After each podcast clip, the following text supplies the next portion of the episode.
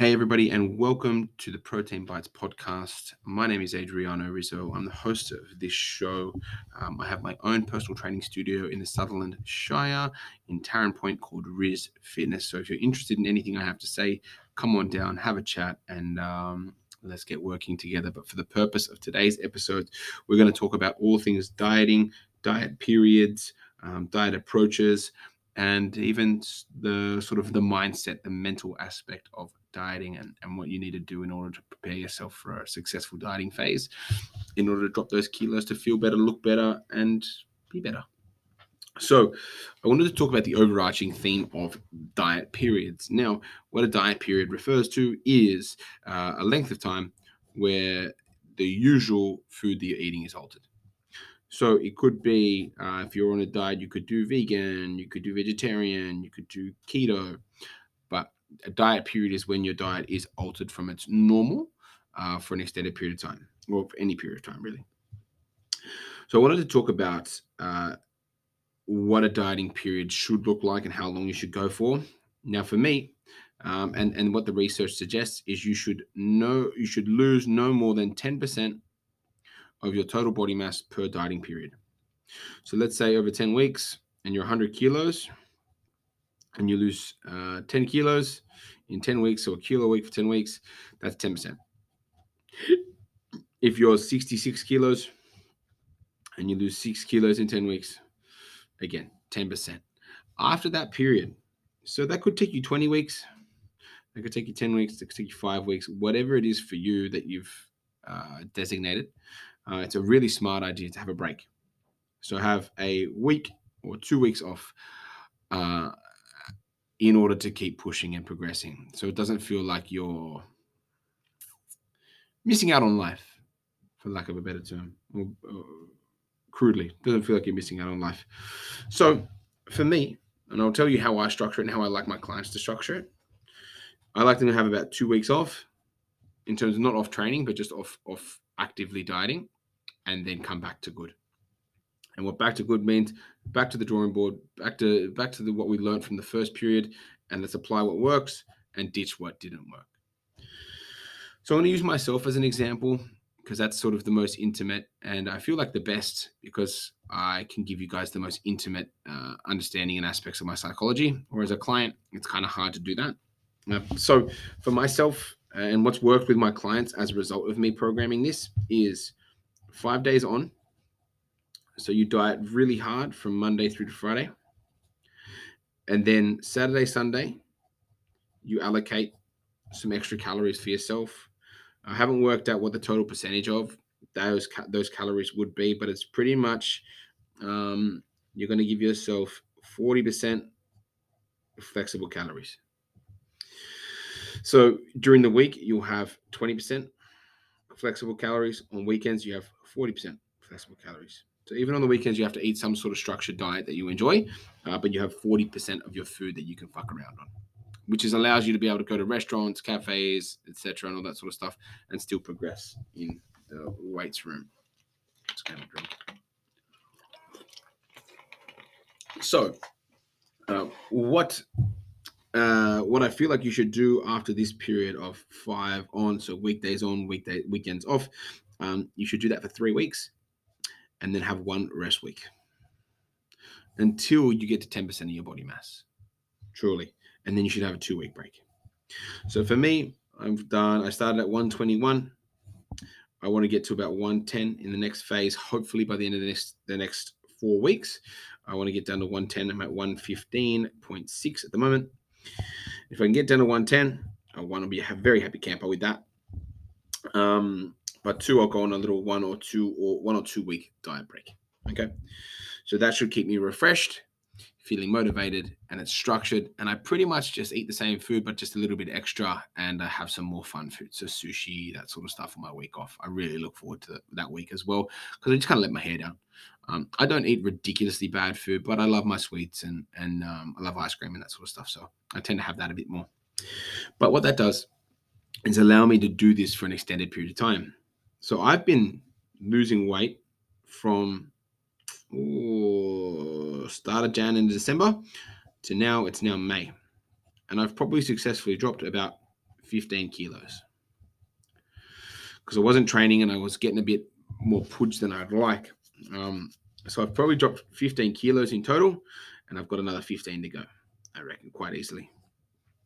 So if we average that over 5 months, it's, what have we got? It's about 3 kilos a month. And the way I've done that again is through this approach. Hard dieting period, rest. Hard dieting period, rest. If you have to diet for more than 6 weeks, it's just not worth it. Like you'll get tired, and especially if your job isn't like a personal trainer or someone that's, you know, building their physique for money, you'll get really tired because you just can't be fucked.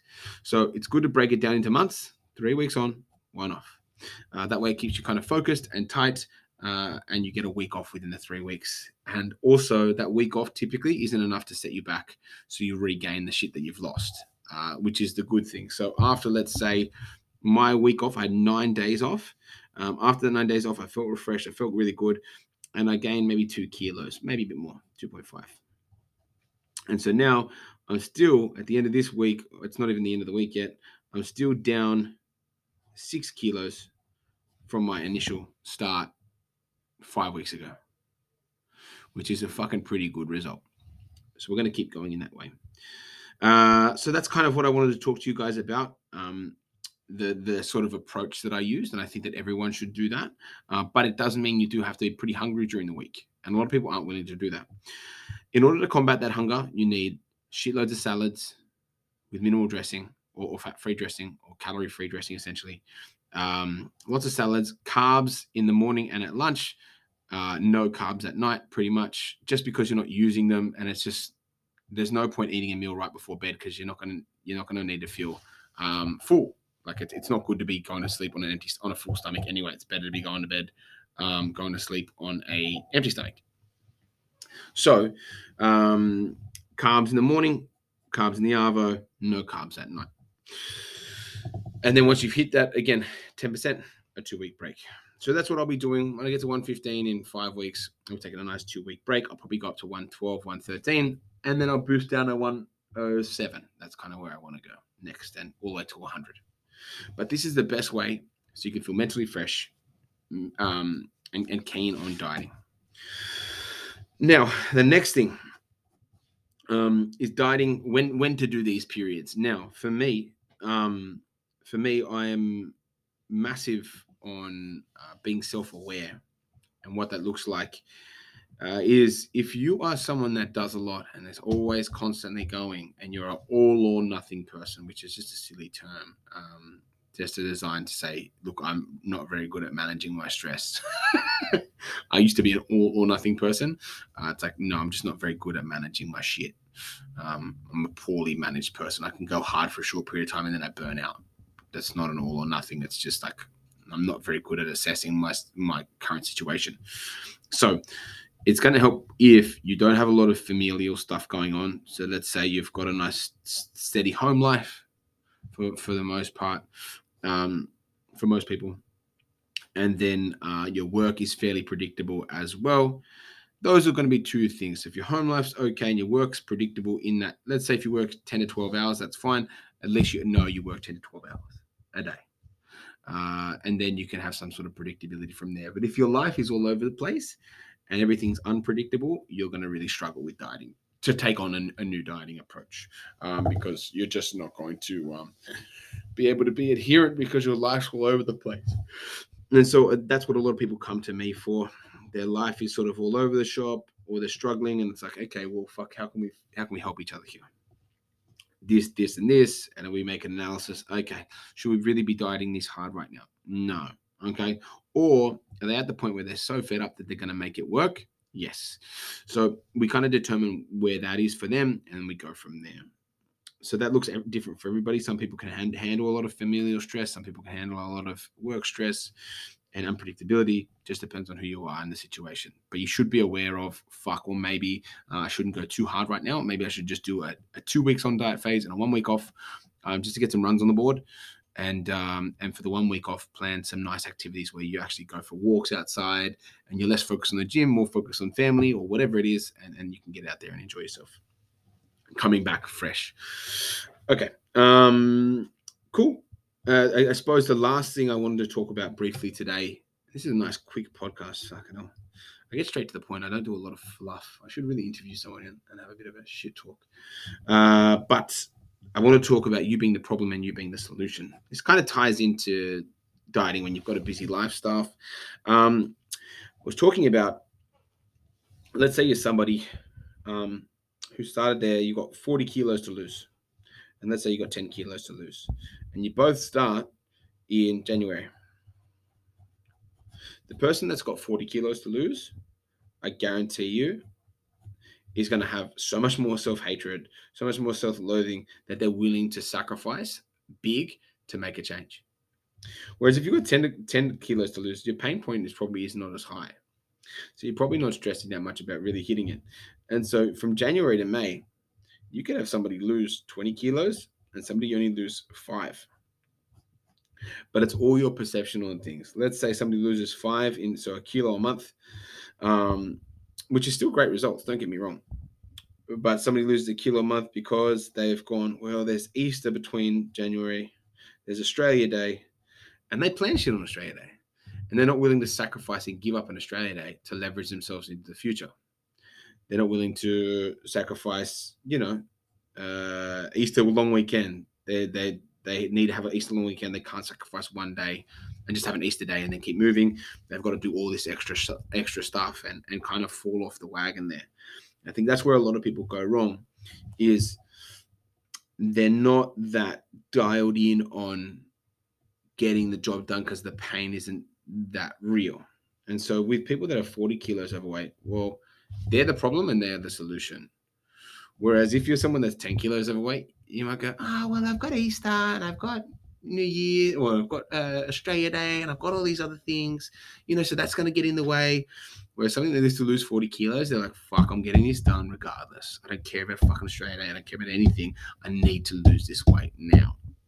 So I think it's really important to understand where you sit on that spectrum, and where really what's realistic for you weight loss wise, and understand that it's your attitude going into it. You could be 10 kilos. You could be someone that needs to lose 10 kilos and lose that in 8 weeks. Or you could be someone that loses it in 24 weeks. But it's all because of your willingness to move forward and do the things that you need to do to get the results that you need to get or that you want. But that's sort of my take on you being the problem and the solution, rather than blaming, oh, this Easter and the da-da-da-da. If you're the problem and the solution, well, you're going to have really good predictable results because what's happening. But if you blame, you already set up the barrier of, oh, this Easter and da-da-da-da to get in the way, well, you're going to be fucked. And you're not going to get as reliable or good results. And that's okay too, but that's just more or less, how it all goes. Look, team, that's all I've got for today. I'm pretty hungry because I'm dieting, and I'm a bit tired. So I'm going to leave it there.